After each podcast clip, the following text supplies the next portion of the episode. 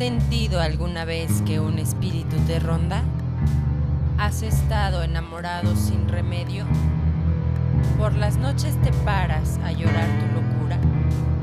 Quizá te ayudaría a encomendarte al ánima sola. Este es el podcast del Club de Cine y Literatura Ánima Sola.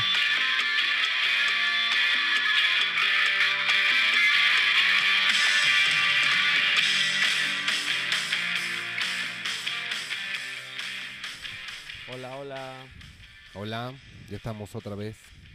Bienvenidos al podcast de septiembre. en Ánima sola.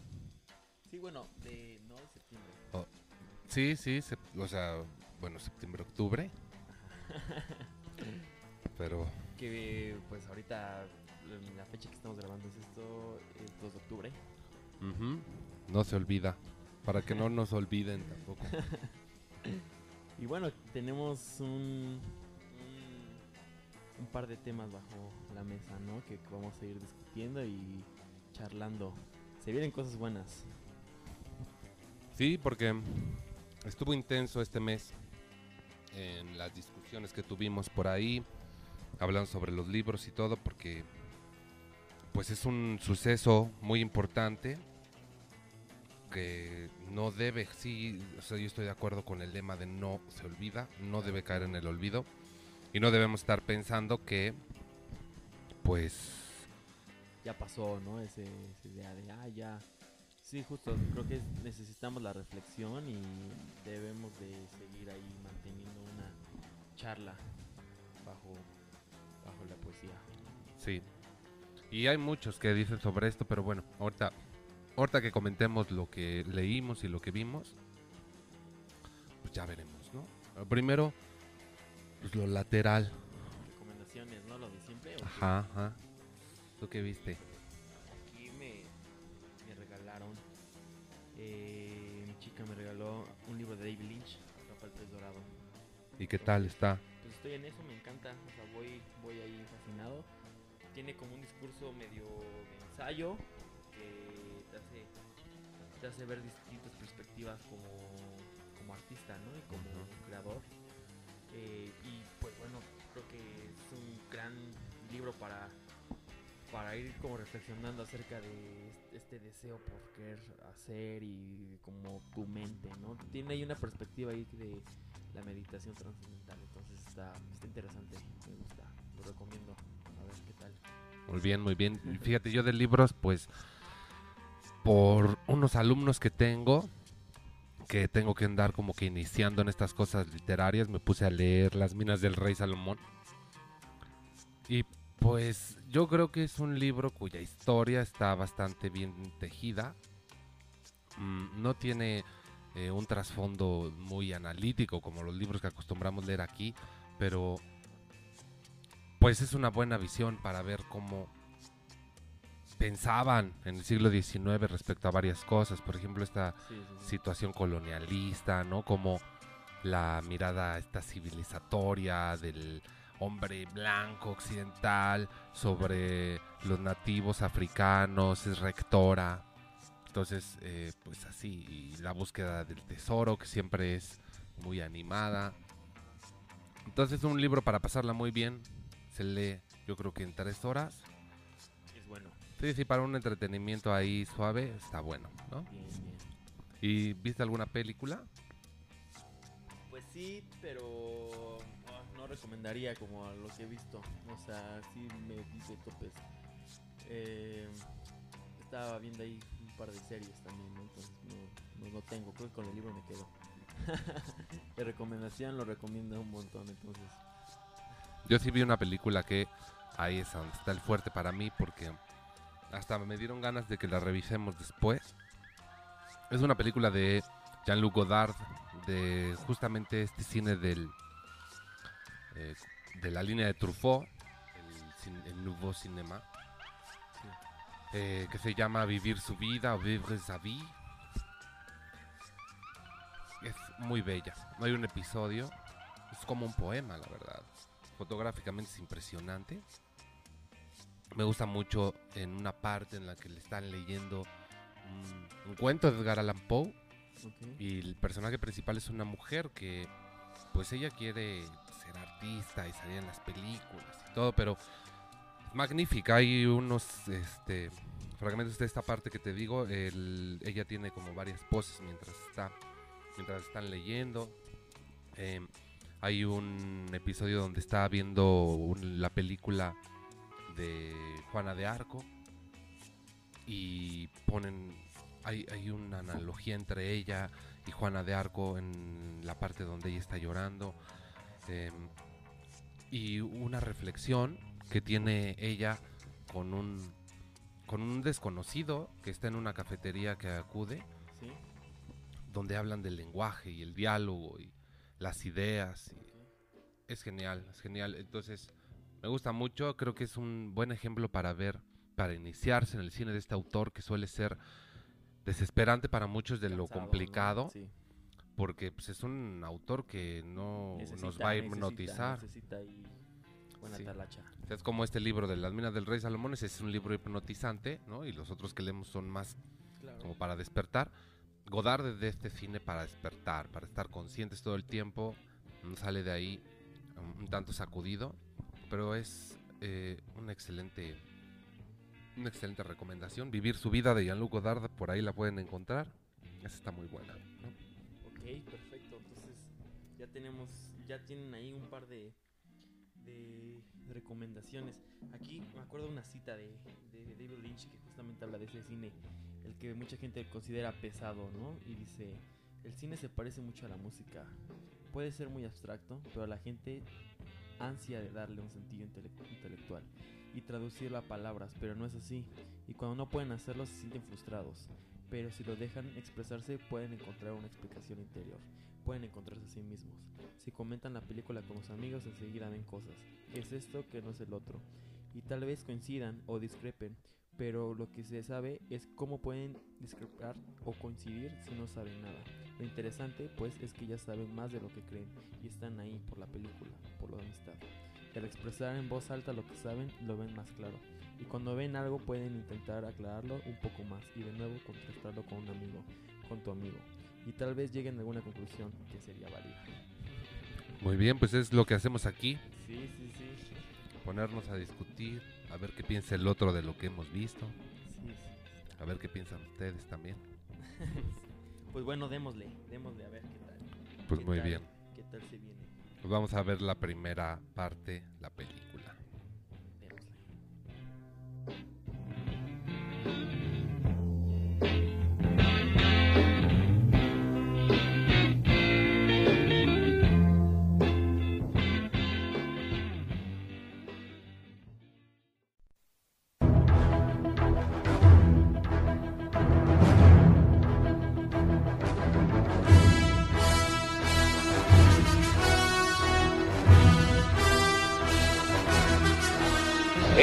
Tolerantes hasta excesos criticados, pero todo tiene un límite.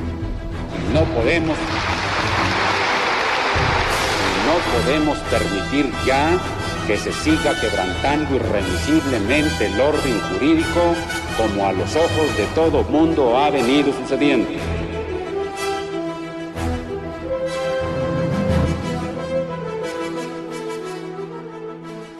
Pues la película es El Grito.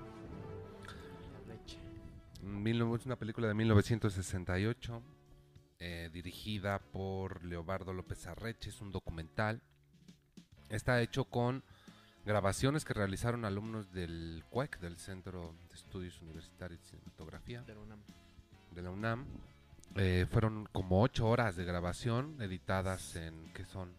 Casi dos horas, ¿no? 111 minutos. Rápido, estuvo, estuvo rapidísimo. sobre pues muchos eventos de todo el movimiento em, al- o sea no, no específicamente en la noche de. Tlatelolco pero alrededor de todo eso no y lo vuelve muy rico ¿qué te pareció?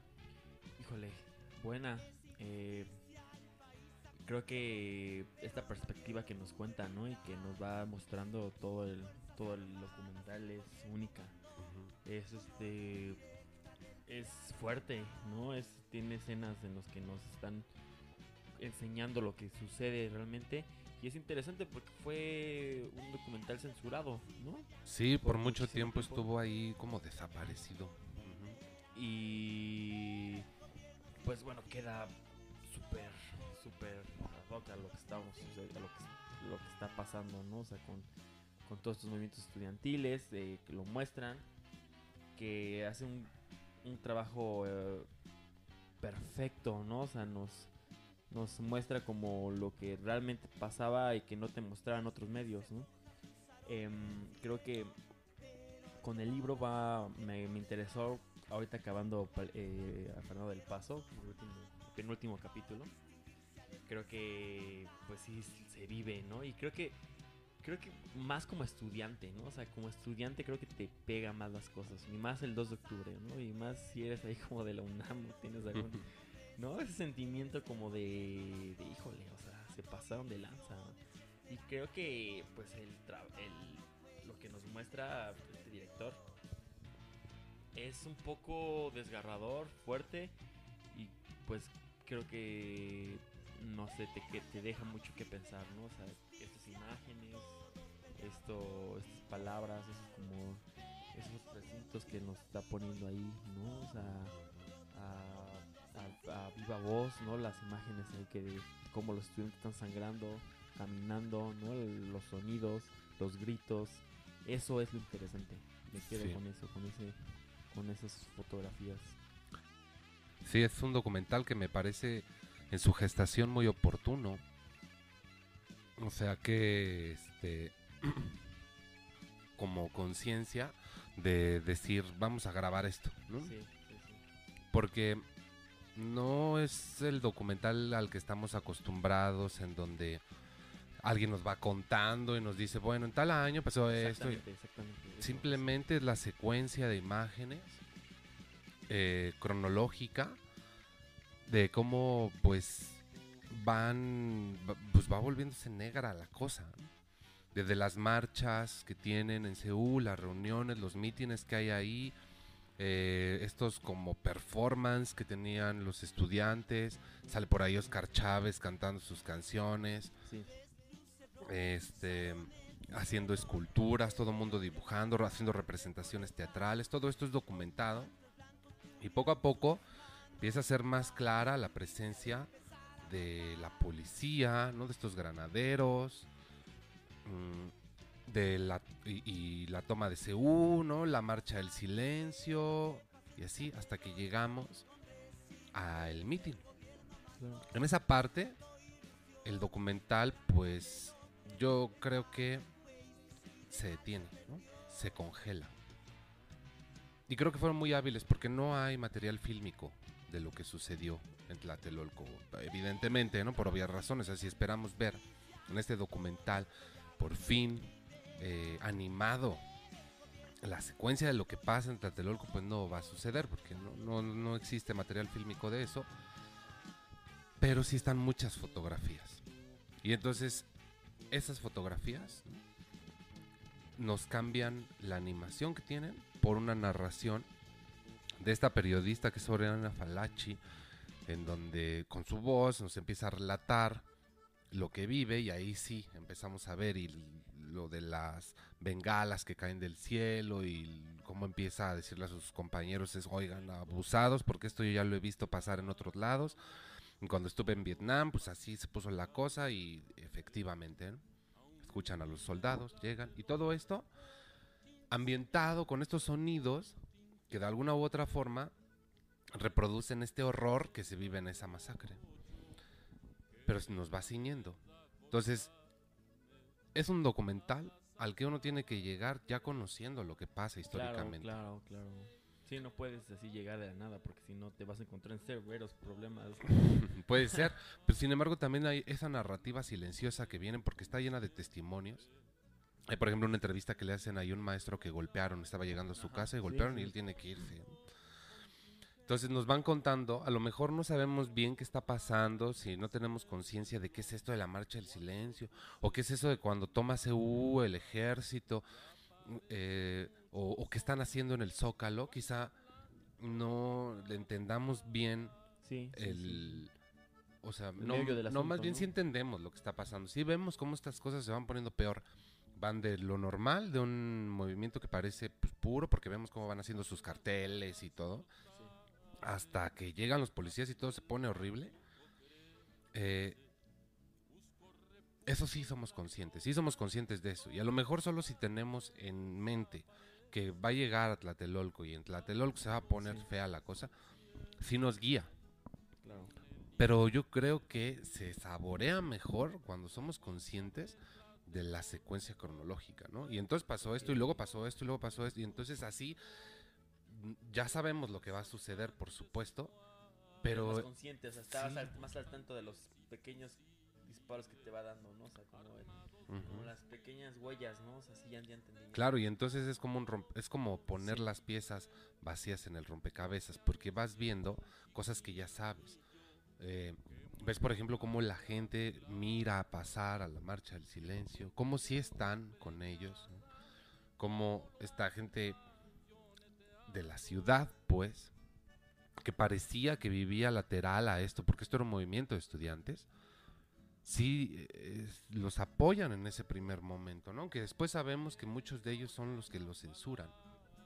Y dicen, pues es que eres estudiante, pues es que tú, ¿para qué andas ahí de revoltoso? Como baja, dándole la responsabilidad a los otros. Pero eso ya es algo que sabemos que pasa después. Sin embargo, aquí simplemente son imágenes que se suceden y vemos cómo hay madres, ¿no? Sí. apoyando a sus hijos en el movimiento, cómo están la clase trabajadora, eh, viéndolos pasar y los animan, Sí, sí, sí, sí. sí. eh, niños por ahí jugando, artistas, todo el mundo estaba alrededor de esto. Y esas son cosas de las que generalmente no somos conscientes. Eso es algo que me parece muy destacable de este, Claro, del- de este documental. Es bueno, es, la verdad es, es, es un trabajo extraordinario. No lo conocía, o sea, de hecho, el- la, la primera sesión que tuvimos estuvo Ujú. súper enriquecedora, ¿no? Porque estamos platicando por esta perspectiva, ¿no? De lo que sucedió y lo que, lo que significa. O sea, creo que hoy me di cuenta que para muchos de los mexicanos este día es un rito, ¿no? También, o sea, es como un, o sea, las calles, ¿no? Cerradas, o sea, es como, ujú. pues, ah, no, vas para el centro, bueno, recuerda que es 2 de octubre, o sea, recuerda que, que está Tlatelolco cerrado y no puedes pasar por el metrobús, ¿no? Y eso me pasó a mí hoy, o sea, tuve ¿Estaba que- cerrado? Sí, pero, o sea, bueno, como el, eh, ah, claro, es 2 de octubre, o sea, como ese, ese remordimiento interesante, ¿no? O sea, de, de, de lo que sucedió, es bueno. Sí, y quizá esta situación en donde se cierra Tlatelolco, y a mucha gente le da miedo y todavía... Yo, yo me acuerdo cuando estaba en la prepa el 2 de octubre mi madre se ponía intensa y- Claro, No claro, salgas, no ¿eh? salgas, no Porque- salgas, no salgas. o como si hubiera algún espíritu Sí, maligno ¿no? Y ahí. veían las televis la- en la televisión, ¿no? Y, ah, ya a ver, pon a ver qué pasó hoy. ¿No? A sí, sí, sí. Ya te pasaban, ¿no? Así los los los este anarcopunks, ¿no? No sé qué. Vandalizaron este el banco ahí de Avenida Juárez y todas Claro, las claro. tiendas. Y yo creo que puede ser que tengan razón. Octavio Paz y Fernando del Paso dirían que esta repetición del pasado, que es parte de lo que Octavio Paz llama como la historia simbólica, eh, porque es- es una, ¿no? Una que tenemos, es la productora de estas reproducciones un tanto macabras. Em, en el club hablábamos justamente de ese capítulo que se llama Postdata de Laberinto de la Soledad, donde Octavio Paz regresa a hacer sus reflexiones sobre lo que pasa en ese movimiento. Pues, ¿no? pues, ¿no?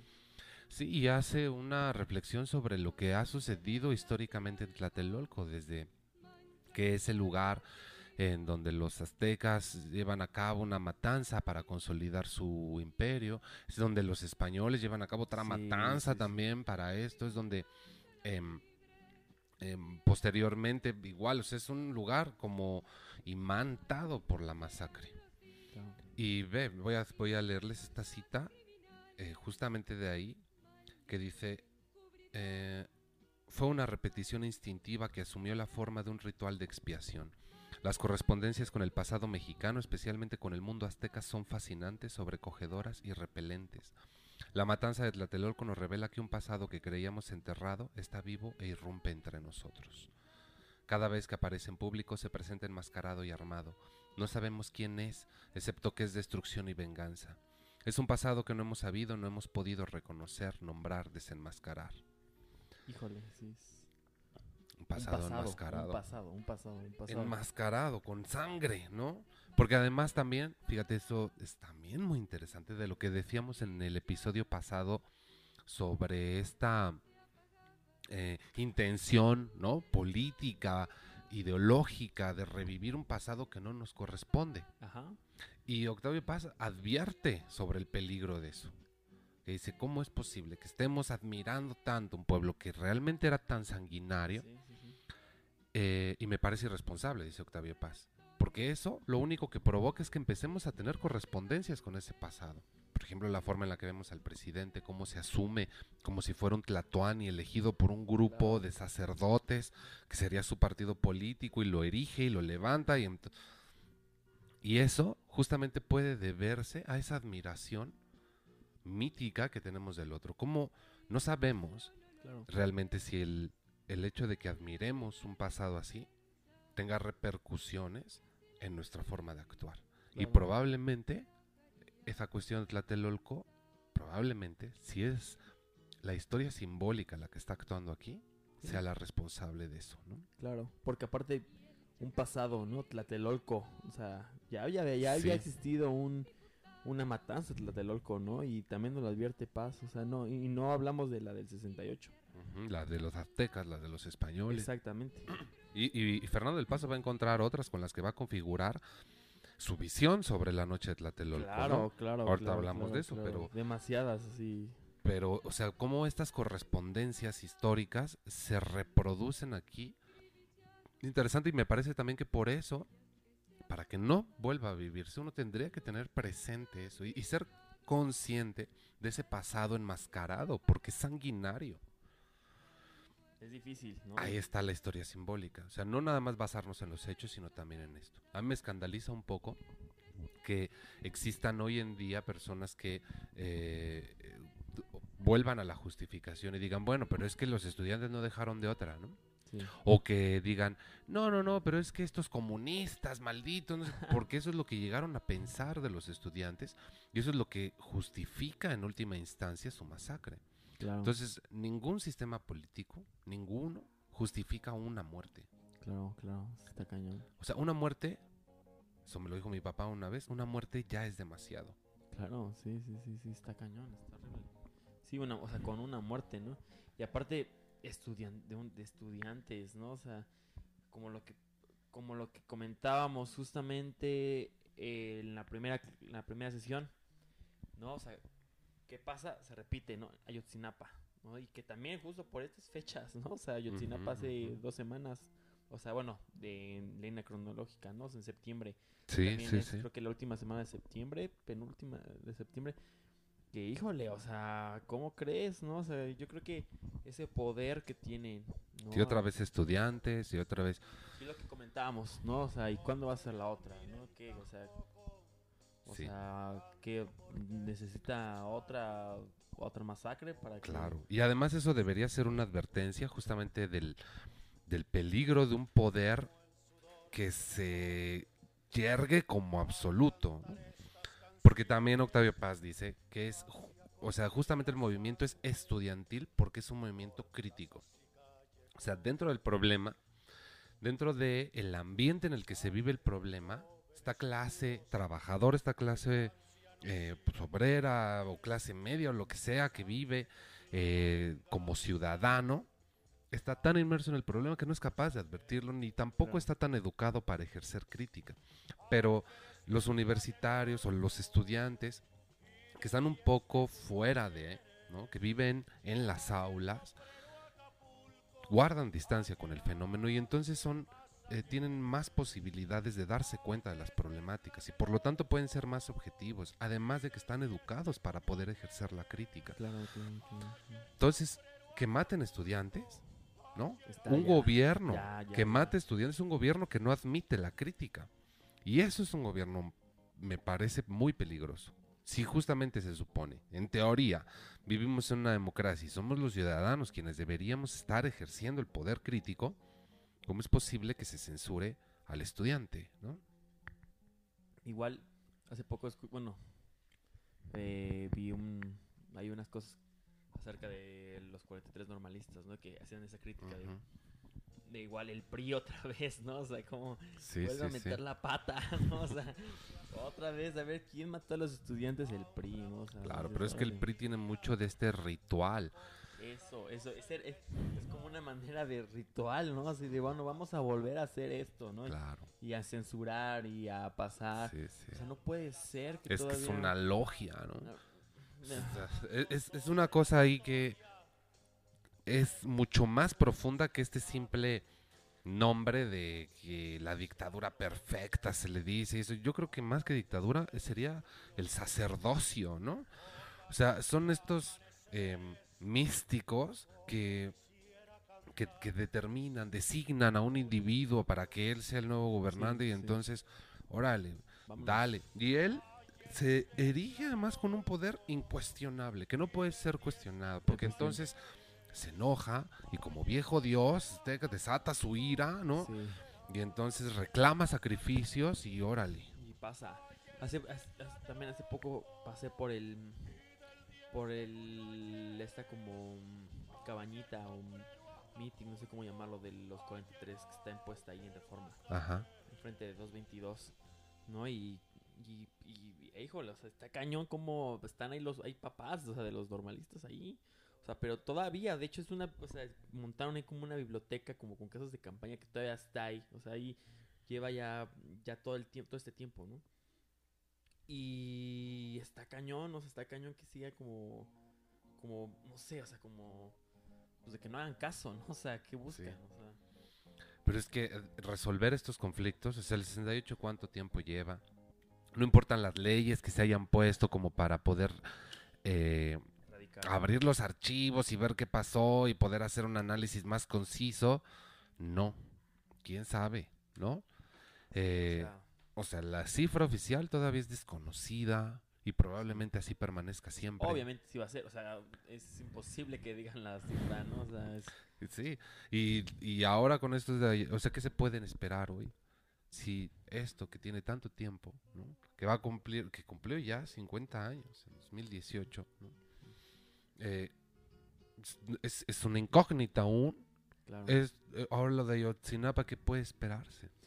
claro. no, Por eso, tal vez ese hecho histórico quede desconocido y no podamos analizarlos, pero volvamos entonces a la historia simbólica, ¿no? Claro, claro, claro, claro. Aparte, pues, o sea, una vez vi un- una, una teoría de que según no eran 43, sino que eran un montón, o sea, que eran más, o sea, que eran así más estudiantes, ¿no? Y, pero, pues sí, o sea, está... Bueno, 43 reconocidos, ¿no? Sí, sí, o sea, está, está triste, está feo, está, terror pensar en, en esto.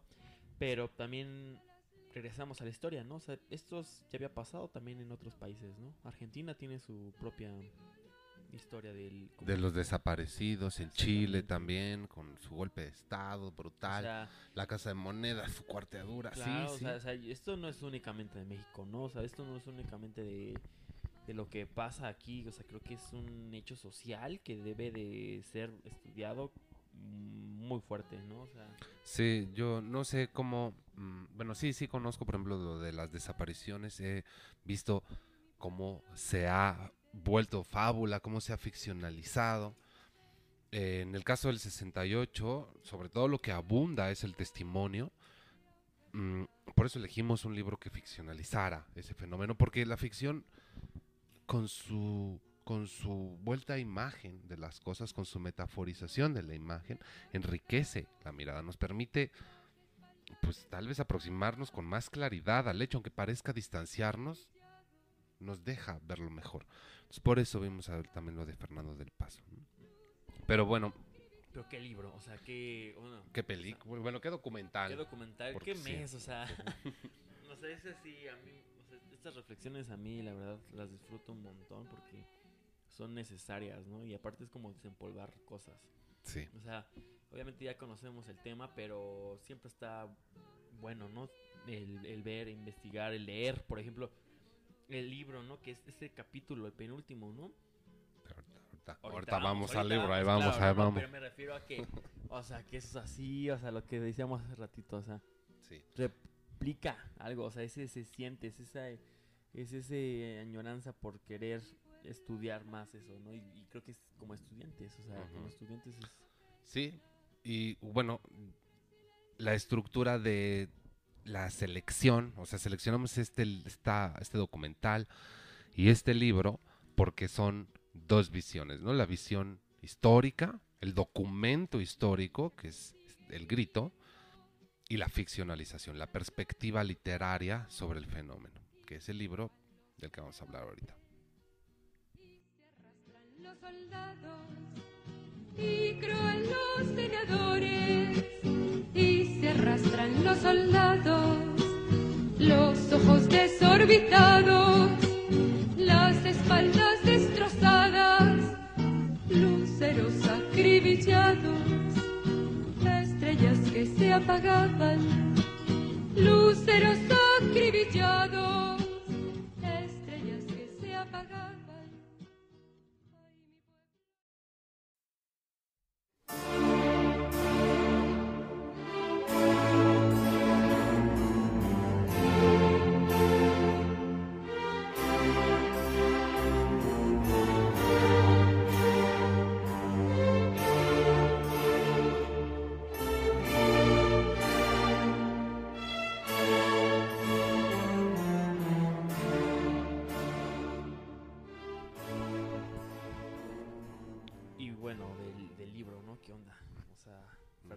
Paso, Este señor, Palinudo de México. Que bueno, pues, si, si vemos a lo que... un- Una breve eh, semblanza, de él, bien, bueno, podemos ver que fue novelista, periodista, ensayista y pintor, ¿no? ujú, Nació en 1935 y acaba de morir en el 2018. Eh, sus pinturas son increíbles, o sea, tienen un- un- unas cosas como medio surrealistas, medio, no sé cómo llamarlos, como con influencias ahí medio,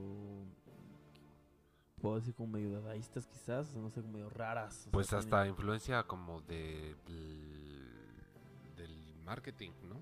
Sí, sí, sí, sí, pues de hecho lo vemos ahí en el, lo vemos en, la novela.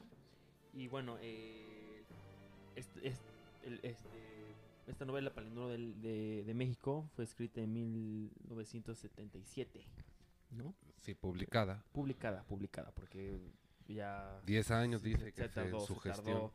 se tardó en escribirla. Y pues, pues sí, tiene, tiene un- varias novelas, ¿no? Sí, y eh, varios premios también. De hecho, el último que recibió, justo antes de morir casi, es el premio Cervantes. Ajá. literatura, que ese es el que uno como hispanohablante es el máximo al que puede aspirar, ¿no? Eh, sí, sus libros, los más famosos de él, son de filiación histórica. Son tres. Es José Trigo, que habla de la huelga de los ferrocarrileros de 1958 a 1959. Palinuro de México, que es atravesada por el movimiento estudiantil del 68. Y Noticias del Imperio, que es sobre el imperio este, de Maximiliano y Carlota. ¿no? Pero también tiene otros libros, eh, ensayos sobre Cervantes, este, un thriller ahí detectivesco que es Linda 68 y una, un drama muy interesante sobre em, Federico García Lorca que se llama La muerte se va a Granada. Tiene buen, tiene buen material. Tiene buen repertorio, así es. Tiene buen, buen. Pues, este, es, pues, ¿de qué se trata? Am, bueno, pues tiene un un un este una, est- una trama muy interesante, ¿no? Una historia súper peculiar.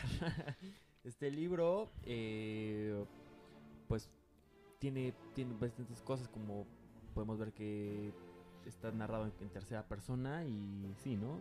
Sí, algunas veces, en primera algunas veces, en tercera otras. Está medio raro la primera al principio, ¿no? O sea, bueno, sí, cambia las focalizaciones. cuando estás ahí y el, que el te enfrentas como, como lector, dices, ¿qué onda? ¿Qué está pasando aquí? Ah, Qué este, interesante el saber por qué, ¿no? Pero Pues. Este. Pues a grandes muchacho, rasgos, o sea, es un estudiante de medicina Sí. que pues de pronto tiene ahí recuerdos de cuando era niño, porque se dedicó a la medicina, que tenía un tío que le, Habla de la familia, que ¿no? le Tiene sus- contaba. Y aparte, tiene un, un- una narración en, en la Ciudad de México, ¿no? O sea, él, Ah, él sí. vive en. en- En San- la- Santo Domingo, Domingo, a un lado de la escuela de medicina en ese entonces. ajá. eh, con, con su prima, porque está enamorado de su prima. Sí, y, sus, y la visita de sus amigos. Y pues este estudiante evidentemente va a pasarlo el 68 y va a morir a causa de esto, ¿no? Esa es interesante. la historia, sí, a grandes A grandes rasgos. rasgos, claro, claro. Porque bueno, si nos metemos, cada, cada capítulo tiene algo que, que contar, o sea, es... Sí, es una brutal, revisión brutal, total. Brutal, brutal, brutal. Y bueno, pues podemos ver que eh, en estos capítulos, de hecho está dividido en dos partes, ¿no? O sea, en primer lugar también está, está interesante como esta división. Eh, si no me equivoco son 25 capítulos, en los cuales la primera sí nos, nos cuenta justo como esta, estas ilusiones familiares, ¿no? Que, que tiene ahí de recuerdos, cómo conoce a su prima, porque de hecho la conoce desde, pues, desde que son niños, ¿no? Convive con ella. Y tiempo después se enamoran, desde, de hecho él lo dice, ¿no? Desde que son niños se enamoran y ellos nacieron para estar juntos, ¿no? Que bueno, pues tiene ahí medio descripciones eróticas, no sé cómo llamarlas, Sí, una mm, fuerte- explícitas. muy explícitas. Entonces, advertencia ahí las personas que no sean mayores de edad. Sí, y fíjate, es pues un libro muy complejo. Fernando del Paso es súper exigente con sus lectores. Claro. Eh, no, la verdad es que no es un libro que se deja leer fácil porque está es pletórico diría yo, así saturado. Esa es la cosa, sobrecargado. Son un montón de imágenes que construye alrededor de estos eventos que pasa. Además de que hay un gran, gran eh, conciencia de, pues, de lo que se vive, de lo que de, de la tradición a la que pertenece y hay pues grandes aparatos históricos porque está la revolución, están Exactamente. pasajes curiosos de la historia que son suyos o que son de su abuelo o que son de su tío o que son de Estefanía, que es la prima O de, los amigos. o de los amigos. Entonces, es una. Un pasa, varios pasajes en donde las vivencias están muy nítidas, pero enriquecidas con una gran carga de, de imágenes, de metáforas, de signos. Yo lo llamaría una, un, un banquete, ¿no? O sea, tiene ahí varias cosas, ¿no? O sea, que escoger ah, desde, desde cosas ahí como muy, muy, muy interesantes, muy, muy peculiares. Y es ¿no? curioso que lo llames banquete porque este autor está eh, filiado, está vinculado con otros narradores como José Lezama Lima, que tiene un libro justamente que se llama El banquete barroco y, y donde habla de que en Hispanoamérica esta estética del barroco está muy presente y este libro puede ser definido así, ¿no? Como un libro neobarroco. Claro, claro. Entonces, pues, ¿podríamos explicar un poquito de eso? Sobre qué es el barroco, así, ¿no? Cómo podríamos ver Sí, varias cosas rapidísimo, porque pues el barroco es muy complejo. sí. Pero bueno, a ver, por ejemplo, hay un crítico por ahí, que es Alfonso González, que es el que señala esto de que este libro es neobarroco. Él dice que, o sea, de la definición del barroco que él propone es que es una burla de toda funcionalidad, de toda sobriedad, que es la solución a la abundancia de nombres en relación con lo no, con lo nombrado. O sea, es una inundación de palabras así sobre las cosas. Eso es. Esto se puede ver en varios aspectos, por ejemplo, en que realiza circunloquios, que son estos giros así de brutales para no decir el significado, ¿no? Mucha tautología, duplicación, repetición, em, la proliferación de, de significados, claro. eh, metáforas, eh, alteración de frases hechas como para dar un efecto cómico. Eso, Sí. eso es lo más notable Sí, ahí, sí, ¿no? Como que desarticula estas, estos refranes o estas frases, estas metáforas que decimos día a día, Sí, sí, sí, las vuelve eh, com- de semánticas completamente, o sea, se va el significado, se salta un poco la connotación. Por ejemplo, eh, si dices, ay, no es que me dejaron plantado, Palinuro inmediatamente crearía una metáfora sobre eso, así de, ah, es que lo dejaron plantado, entonces es una palmera ya, ¿y de dónde están tus pies, claro, no? Así ya veo que te estás, y entonces te empiezas a convertir en planta o algo Sí, así, sí, porque sí, lo que hace es quitarle o, o devolverle a la metáfora esa función de imagen que ha perdido, que ha perdido en lo cotidiano. ¿no? Y, y es muy su estilo, ¿no? O sea, tiene un estilo propio, o sea, es lo que decíamos. O sea, pues un cierto barroquísimo. o sea, es así brutal lo que decíamos de los días, por ejemplo, o de los colores, o de los olores, ¿no? De, Ah, o de las sensaciones, hijo, lo de los sentidos, o sea, cuando habla de cosas así, todo lo Claro. describe al pie o de lo la letra. enlista, o lo enlista. Sí, Y fíjate, esa es otra de las cosas neobarrocas que están ahí, o sea, largas listas, enumeraciones que tratan Sí. de eh, pues abordar todas las posibilidades de un tópico. Em, también hace como que series de pensamientos que son semejantes uno tras otro, como si fuera un juego de palabras, y al último te pone ahí un pensamiento dispar, ¿no? Claro. Y entonces esto, eh, pues, te resulta cómico porque es inesperado. Sí, sí, sí, sí. Y em- muy entonces cómico. empiezas a ser consciente de cosas que, Sí, que dices, órale. sí, sí, y, y- y entonces matiza la realidad con todas estas imágenes ahí brutales. Eso es una forma también como de desafío, ¿eh? Porque hay un montón de parodia en el libro. Demasiada, demasiada. Cuando, cuando habla como esta onda de, de. de los planetas, ¿no? Por ejemplo, aquí. Era tan pequeña que Júpiter, enamorado de ella, tuvo que transformarse en hormiga para poder amarla. Y así amar a la hormiga. Te deja correr tus delicias y no te más porque ella es un planeta. O sea, cosas así. era- Sí, y ahí con eso, en ese pasaje, por ejemplo, son todos los planetas y las órbitas, y es una revisión casi erudita sí, sí, sí. de, pues, no se le escapa nada, o sea, está... No se le escapa nada. Ese es, esa es, eso es lo peculiar. No se le escapa nada cuando dices este, no, o sea, no, Sí, no se le escapa nada. Es minucioso así con todas estas. Y eso también lo vuelve un libro lleno, plagado de referencias. O sea, los temas que toca va de la medicina, obviamente, porque Palinuro estudia esto, las partes del cuerpo, los médicos famosos, descubrimientos sobre la medicina, ese es como en primer plano, pero también están visiones históricas, astronómicas, literarias, Sí, de la sí, cultura popular, del cine, hasta de la historieta. Entonces. Y, con, y estos elementos además les sirven para estarse, como les decía, siendo una parodia de esto. O sea, hay eh, burlas hacia lo político, hacia lo religioso, hacia, Hacia lo todo. cultural, hacia, lo, hacia la misma Hacia medicina. Y entonces todo se empieza a volver absurdo, ¿no? Sí, pero aparte como estas lluvias, ¿no? Así de... re- Hay una parte creo que en la que habla como del abecedario también, ¿no? Que empieza a dar su- no sé, sus, sus ideas, ¿no? De, bueno, yo ahorita me de la A a la Y, pero solamente eh, hasta la I porque la Z te va a hacer. O sea, empieza así a darle más, más y más y más. Sí, y fíjate, ahí es a donde este libro, que decimos rico, que también es una mascarada, ¿eh? Eso también es interesante. Todo esto es una máscara de la realidad. Eh, si uno llega a él, o sea, te recomiendan así de, oye, viene el 68, lete Palinuro de México, y uno Sí, lo empieza sí. a leer. No, el 68 se va a tardar en llegar, déjenme, les Ese digo. Sí, no, sí, esa está O la sea- página 600. Sí, sí. está la página 600. No, o sea, uno llega, ey, el 68 ya va a aparecer, pues no, no, no, no. Primero tiene que hacer toda la contexto, construcción de, de esto y de la ciudad y etcétera.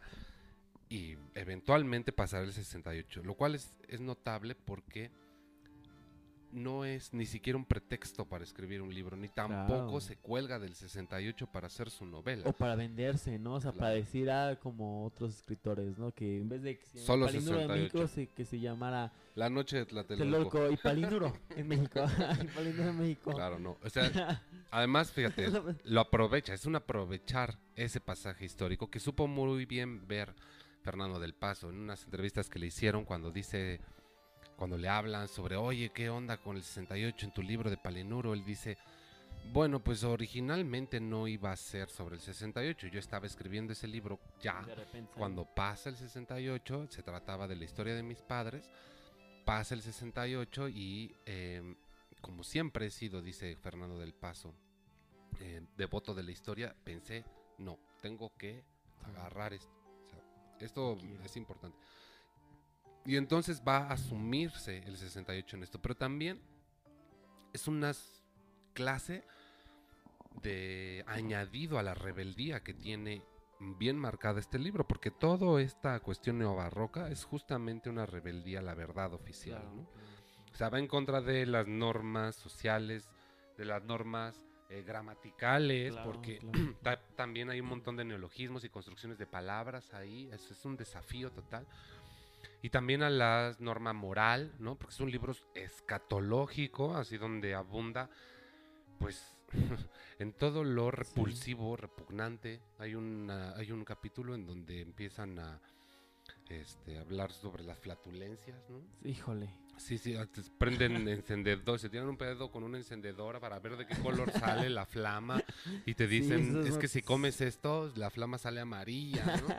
y si comes esto sale verde y así, entonces... Ay, no, pero sí hay cosas así como bien exageradas, ¿no? Como el capítulo este que decíamos de, de la... Ah, sí, la la necrofilia, también. necrofilia. Ay, hijo de su madre, no, no, no. O sea, no. no, para nada, este libro va a estar alineado a lo políticamente correcto. De hecho, es un desafío a lo Sí, políticamente no, no, no, correcto. no, o sea, de hecho- no. De hecho, hasta como le decíamos, ¿no? Te pones a pensar de, ay, ¿qué onda? O sea, ¿qué estaba pasando por la cabeza de Fernando del Paso cuando está escribiendo esto? Pero es eso.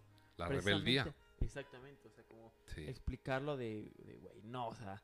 Pero aparte desde el inicio, ¿no? O sea, amo a mi prima. Así, o sea, Claro, además las formas en las que le hace el amor, que dice que por la nariz, por los todo ojos, por que le sale semen, por sí, la- pero como lágrimas, pero explícito, o sea, creo que no sé, yo yo yo he puesto que la palabra que más se repite ahí es semen y pene, yo creo. pene, sí, sobre todo. Ese capítulo que está también este muy eh, eh, pues curioso, que es cuando están todos los personajes viendo quién, quién tiene el pene más largo. ¿no? Ay, sí, claro. el mío es tan largo que me da no, dos sí, vueltas y me sale por la manga. No, dice el mío que cuando dice cuando dice el mío es tan largo que si alguien lo tiene más largo me suicido. Con, Con- con- o sea, escenas así, si me lo amarro en el lo cuello y con eso me suicido. Sí, eran cosas súper raras. Que no, no, no. o sea, era- dices, ¿qué, ¿qué pasa con estos tipos? Y aparte, la Claro. conversación bien seria, o sea, Pero además- peleando. Además ahí hay un juego que, que me, que me pareció también muy este cómico, que van al necrosomio este donde están los Sí, muertos y les cor- y les cortan los Sí. miembros son los muertos, ¿no? Y se van a hacer bromas por ahí. Y entonces cuando hacen una apuesta con un señor, dice, yo tengo, tengo la verga más larga, ahorita vas a ver. Y entonces ya después de este juego le dice, no, él la tiene más larga, le da vueltas a su tórax y le sale por la manga. Y traen uno de esos penes que cortaron en la manga y al otro se le sale un ojo Sí, sí, sí, sí, sí. de la sorpresa. Sí, sí. Sí, no, o sea, cosas que dices. A ver, espérate, que estoy leyendo, pero. Pues desafío. O sea, Yo todo esto es así. ¿A poco- o sea, también hay que pensar. Y está muy bien ajustada esta cuestión. Porque los estudiantes justamente lo que estaban veo la haciendo... cara, veo la cara de Paso, Si uno la ve y no se lo cree. O sea, dice, ah, este viejito tan agradable. No, pero no, no. eh, bueno, sí es. Me parece que sí es agradable. Y me parece que el hecho de que haga estas cosas donde la rebeldía es el eje, porque la rebeldía era el eje del movimiento del 68, lo vuelve más reina, temático reina, reina. que, que nada. O sea, el 68 es el tema, es el eje, pero no es el pretexto. O, ¿no? cua- o- o cuando habla este pasaje de las islas, ¿no? Cuando habla sobre la fama, híjole, qué gran pasaje. Sí, Lo los tengo 15 aquí, minutos de fama, ¿no? 211, cuando dice que la fama, la, es- la fama es efímera, ¿no? Y habla como esto de, eh, dice aquí, ¿no? Dice, la fama es efímera donde lo, donde lo explicó que alguna vez un hombre de cuyo nombre no podía acordarse había pronosticado el futuro era solamente en 15 minutos. Y fue un honor de este profeta, ya que no en su memoria es que se fundó la fama efímera, donde todos los habitantes sin excepción, así como los viajeros que la visitan, tienen derecho a ser famosos durante 15 minutos, y elegir el momento y las circunstancias de su fama. O sea, Sí. habla aquí sobre todo esto, ¿no? O sea, de, de que, de que pues, Con cualquier cosa, de con que cualquier todos son, cosa. o sea, sí, ¿no? De, de que en algún momento de tu vida va a llegar, pero es más interesante no ser famoso. ¿no? Sí, es- y aquí dice más adelante, lo que es más, se puede ser famoso por nimiedades que al transformarse en motivo de la fama adquieren entonces la importancia de una proeza. Se puede ser famoso por lavarse los dientes un lunes en la mañana, por ir al cine, por caminar por un parque y darle de comer a las palomas, por nacer simplemente o por morir, por usar una barba azul, una bata azul o por ir a misa, por fumar una pipa, por tener amigos. Y pues ahí está el TikTok, ¿no? Está- exactamente, exactamente, ese- es- eso es lo que iba a decir ahorita. Esa, esa, ese, me- ese- esas palabras me las robaste. O sea, es eso. No, o sea, ya, no sé, pones ahí un TikTok. Vemos de un que- niño imitando a su tía, aquí, Ya güey. mil millones de, visit- de reproducciones, ¿no? O un De- tipo diciendo, oye, güey. Así es. Una mujer, era mujer, es una mujer, es una mujer. Pero sí, o sea, Ya con eso, como dices esas perras mamadas, ya está 15 minutos de fama, güey. perros más- O sea, sí, Sí, es eso. O sea, pero es, es una representación ahí de TikTok, ¿no? Y, y ve cómo cierra ese capítulo. Palinuro vivió por unos momentos la ilusión de haber conquistado el triunfo a través del fracaso. Sí, sí. Ándele. Pero anticipado. Y lo que hace aquí también es anticiparse un montón de cosas. Sí. O sea, eso es lo que... Lo bueno y lo, lo interesante. Sí, sí, sí. Y bueno, el episodio famoso de este libro Ahora es sí. el de Palinuro en la escalera, ¿no? ¿Qué te pareció ese, Pues. ese episodio, ese capítulo? Pues único, ¿no? O sea, es el que. El que esperábamos, obviamente. Pero pues, en primer lugar, ¿no? Es un capítulo que está narrado en forma de. de- Más bien no está narrado, está eh, contado. expuesto para ser escenificado. Es un drama, Es ¿no? un drama eh, eh, como si fuera un teatro, ¿no? O sea, como si, te lo, como si lo estuvieran con, explicando. con sus diálogos eh, teatrales. Y explican así cada detalle al estilo Fernando del Paso, ¿no? O sea, lo que decíamos, también sale ahí el auditorio Che Guevara, cita ahí unas cosas, un poema de paz, ¿no? De Octavio Paz, también al último dice, ¿no? Eh, Estaba leyendo hay unas, en las notas del autor, explica, dice que hay un, hay una, hay una forma como medio de, de poesía que se inspiró en Octavio Paz, ¿no? En el Ah, sí, también Muerte sin fin reconoce esa parte de y, y obviamente otras múltiples referencias. ¿no? Y, y bueno, pues yo creo que es un, es un capítulo interesante, bueno, el del el que, pues el clímax, quizás podremos llamarlo así, donde ya se muere Palinuro. Palinuro, que en primer lugar, ¿cómo se llama el capítulo? ¿no? Que es ahí lo interesante, se llama eh, Palinuro en la escalera. Palinuro en la escalera, es o el arte de la comedia. o el arte de la comedia. Pero además ahí está la referencia, porque este capítulo dice que está relatado en qué? En cuatro pisos, Ajá. como si fueran cuatro actos. Está interesante eso, sí, sí. Y es como Palinuro va arrastrándose por la escalera para llegar a su departamento, ¿no? Pero también lo que pasa aquí es que son como mm, dos escenificaciones en cada acto. En una parte es como la parte real, donde Palinuro está ahí arrastrándose, que va herido, eh, desangrándose, ¿no? Golpeado por los granaderos. Y, em, y em, por otra parte. Como que se oscurece, se congela esa escena y entonces salen unos personajes fársicos sacados de la comedia del arte italiana, que son estos como Scaramouche, este, Il Dottore, Colombina, ¿no? Son personajes clásicos de esa comedia del arte. eh, que van a ser como la parte fársica de lo que está pasando en el momento histórico. Entonces ellos representan lo que pasaba, lo que nosotros vimos en el documental del grito, como la marcha del silencio, como las pancartas, como los atropellos en el zócalo, todas estas cosas las van a ir ellos representando mientras los otros personajes están viviendo la agonía de Palinuro. Y es eh, de verdad magistral, me parece. Porque esa representación eh, que, nos va, que nos va mostrando el episodio histórico como si fuera una farsa, ¿no? como resumida por esto, va asumiendo de pronto unos tintes, eh, pues no cómicos, sino más bien macabros, siniestros, como en una... la- sale, por ejemplo, la muerte como un personaje, y esa muerte Sí, se va sí. disfrazando de varias cosas, sale con una escoba para barrer los zapatos que quedan en la plaza de Tlatelolco, por ejemplo, y dice, órale ya, a recoger todo, vamos a quitar todo esto. Sale una muerte que vende escaleras para vender ascensos para los que se vendieron Sí, tras el sí, movimiento, ¿no? Eh, estos pseudo estudiantes que después se volvieron políticos.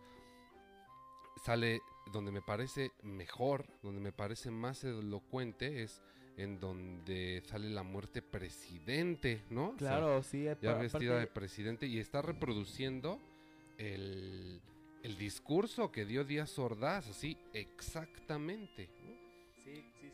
Ese discurso. Y aparte lo dice, ¿no? Se- Justo, ¿no? La, la muerte de Totem, ¿no? En este que es, habla sobre la página 586, nosotros la tenemos ahí en la editorial del fondo. Que dice la muerte presidente, sí señor, como yo solo soy un hombre. Y habla sobre este, ¿no?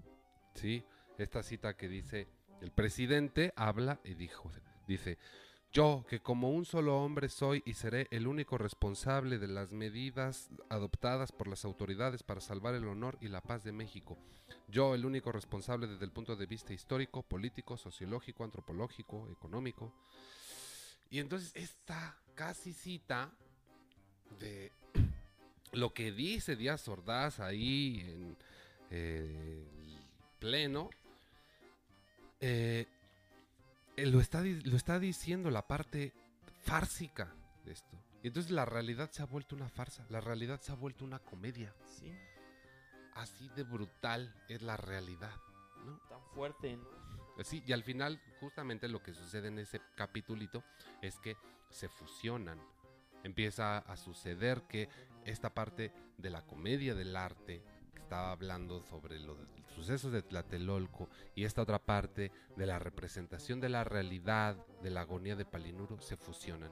Y entonces los personajes se mezclan y todo empieza a suceder ahí ya eh, de esta forma.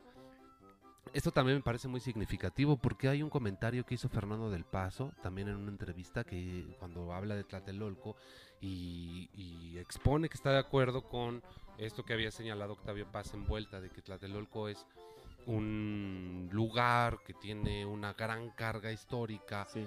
sangrienta, entre otras cosas, y uno de los hechos que le parecen significativos es que ahí, en Tlatelolco, en pues, el atrio de la iglesia esta de Santiago, em, se Sí. llevó a cabo la primera representación de un auto sacramental en América que se llamaba justamente El fin del mundo, el subraya.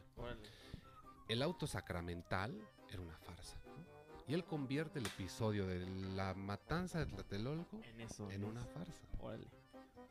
Es- Interesante esa como anal- sí, esa analogía. Sí, sí, o sea, otra vez la historia simbólica que nos decía Octavio ahí. Paz. Eh, marcada en ese aspecto. Ahí está. Órale. Es excelente. Brutal, brutal. Hay mucho más que decir, por supuesto. Pero a Eh, grandes rasgos, ¿no? O sea, bueno, recuerden que aquí estamos solamente comentándolo, invitándolos a... Dándoles un norte para que se guíen cuando lo aborden. Y que se unan, ¿no? O sea, porque realmente esto es una práctica, una charla, ¿no? Y como Sí. de lo que vemos en el... En el... Pues en las, en las sesiones. Pues sí. Pero pues léanlo, es genial. Sí, claro que les va a costar trabajo. Claro que en algún momento hasta pueden sentirse ahí abrumados y perseguidos. Hay muchas cosas que no estamos diciendo de lo que de lo que viene en el libro, como un pasaje en donde sale Ambrose Bierce, que es este escritor norteamericano que desaparece en la revolución, o todas las andanzas iniciales que nos cuentan el tío Esteban en la Segunda Guerra Mundial.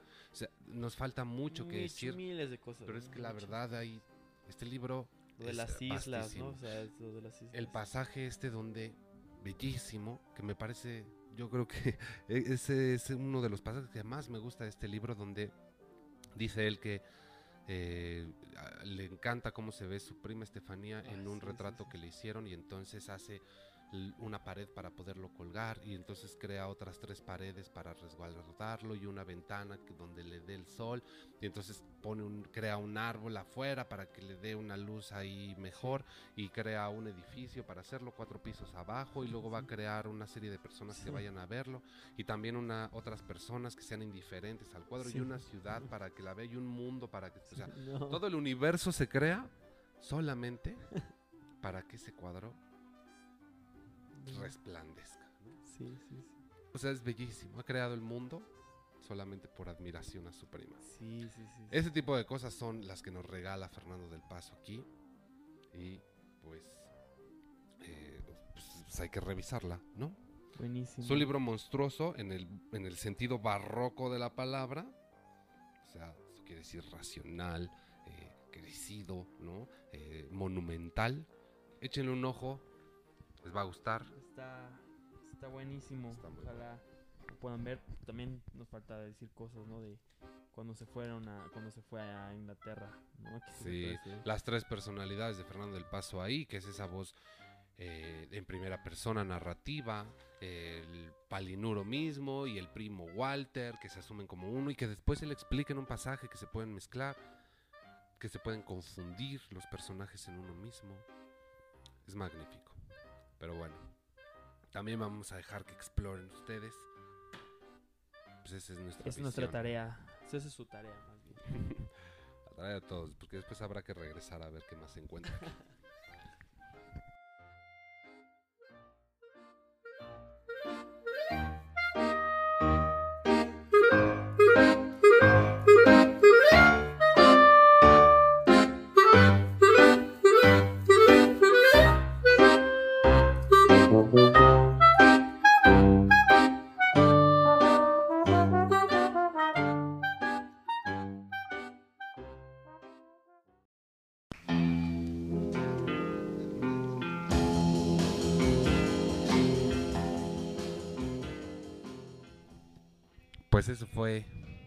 lo que revisamos este mes. Y bueno, pues como siempre, un honor, ¿no? Siempre nos estén escuchando. Sí. Queremos mandar un saludo al grupo de un grupo de lectura que se llama Leemos Juntas, en el que me invitaron es- hace unos días a, a platicarles sobre la identidad nacional y estuvimos haciendo una revisión, una charla ahí que de pronto se volvió muy extendida. Un saludo, si nos siguen escuchando. Saludo a todas ellas. Y pues, pues esperamos que el próximo mes, que vamos, que ya viene Halloween, Ya se vienen cosas buenas. vamos a ver qué revisamos, El mes de los. pero pues prometemos buenas cosas también. Muchas gracias y nos estamos viendo pronto. Chao. Hasta luego.